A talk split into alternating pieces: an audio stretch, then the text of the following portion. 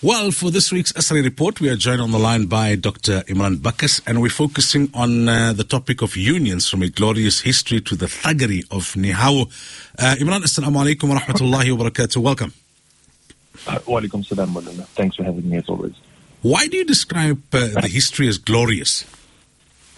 Well, we know in the South African case, you know, unions were a critical part of the anti-apartheid struggle. You know, they played a really pivotal role especially post 73. We had a moment in the country in 73 that was called the Durban moment when uh, black workers took, uh, you know, the corporate sector by shock and came out in their thousands and thousands.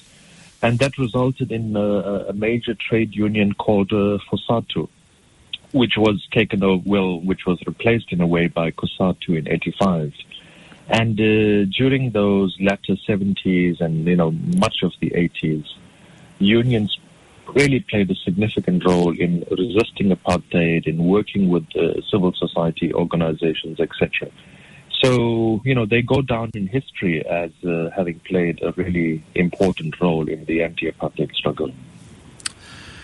Tell us about how the unions have then degenerated. Well, you know, the unions of today are not the unions uh, under the leadership of people like Jay Naidoo in the late 80s and, uh, you know, others that came uh, after his leadership. We know that corruption is very rife in the country. It's rife in political parties, but we also know that corruption is rife within uh, trade unions. And uh, some trade unions really do behave like uh, gangster organizations where you know, jobs are sold, uh, people get killed, and uh, people need to give in to party bosses or union bosses in order to get things done. And we've seen that across the board, you know, from SADTU uh, to AMCU uh, and to a range of other unions where essentially corruption has seeped in. Why do you describe what uh, Nehawu is doing currently as a betrayal? I think I think even people who are anti-union, you know, uh, often uh, are tolerant of union activity would go on complaining. But I think what we saw in the last few days, where uh, doctors are being prevented from treating patients, and uh, we're told unofficially that about four people may have died as a direct result of the union action. I think this is just unprecedented. You know, we haven't seen this kind of thuggery, this kind of lawlessness Usually unions are governed by, uh, you know, strict discipline on the ground, although many people might disagree, but, you know, shop stewards controlling what happens, other marshals on the ground. Uh, but what we saw in recent days, where people are, you know, just being uh, denied healthcare, I think that's sort of utterly disgusting. And uh, in that context, I think what Nehawu is doing is a betrayal not only for their own cause, but I think also betraying a very glorious history of trade unions in this country. And we would like to see COSATU and the leadership of Nehawu coming out more strongly, you know, condemning these actions and not just saying it's saboteurs that are that are doing this. So, in your opinion, then trade unions don't provide much hope for, for credible politics of the future. Well, many of them don't, because you know we often talk about uh, the moral center of our politics. We talk about how unions can occupy that moral center. Unions can, uh, you know, call political parties to order.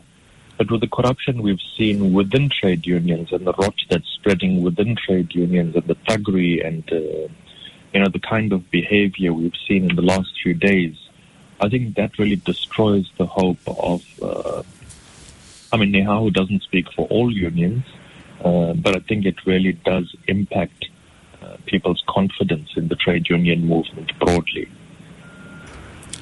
So, where should we be looking for this hope then?